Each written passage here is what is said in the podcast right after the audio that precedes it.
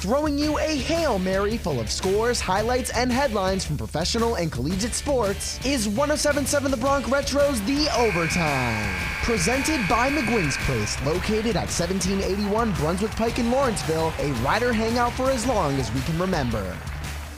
Welcome to another edition of The Overtime, presented by McGuinn's Place. This is Trey Wright with your daily fix on the wide world of sports. Opening with the MLB, in a press conference Wednesday afternoon with League Commissioner Rob Manfred, it was announced that the MLB will look to implement an automated strike zone by the 2024 season. Manfred also stated that he personally would like to see the league expand to 32 teams, potentially opening the doors for new markets for the MLB to tap into. Meanwhile, on the Diamonds, the Yankees beat the Athletics Athletics at home on Wednesday, defeating Oakland by a score of 5 3 in the Bronx. In that same press conference, it was also announced that the A's would not need to pay the relocation fee if they decide to relocate to Las Vegas. In Queens, the Mets lost to the Astros, being shut out 2 0, having many Mets fans calling into question if the high is over for New York. And in Philly, the Phillies lost to the Braves 4 1, allowing Atlanta to gain even more ground on the Mets in the NL East. Moving to the WNBA, Candace Parker became the first first player in league history to reach the trifecta of 6,000 plus points, 3,000 plus rebounds, and 1,500 plus assists as she led the Chicago Sky to a 91 83 victory over the Connecticut Sun. The seven time WNBA All Star posted 25 points, 11 rebounds, and 7 assists in the matchup as Chicago extended its record to 14 5 for the season to remain atop the Eastern Conference standings. It was the second piece of history Parker has recorded this week as she became the first WNBA player to reach three three career triple doubles in a win over the Los Angeles Sparks. Finishing off with the NHL, silly season unofficially kicked off Wednesday afternoon when it was reported that Minnesota Wild forward Kevin Fiala had been traded to the Los Angeles Kings in exchange for Los Angeles' first round pick in this year's draft, along with former Minnesota University Gophers defenseman Brock Faber, who was to enter the free agency market next week, was expected to end up with either the New Jersey Devils or the Ottawa Senators, per NHL insider Elliotte Friedman.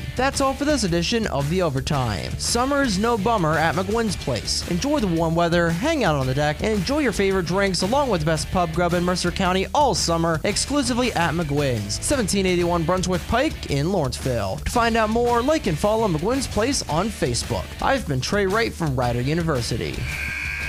That's the end of today's episode. But you can go into overtime by listening to any of our past episodes on your favorite podcasting platforms through our website, 1077thebronx.com slash overtime, as we get back to the classic hits of the 50s, 60s, 70s, 80s, and 90s, only on 1077 The Bronx Retro.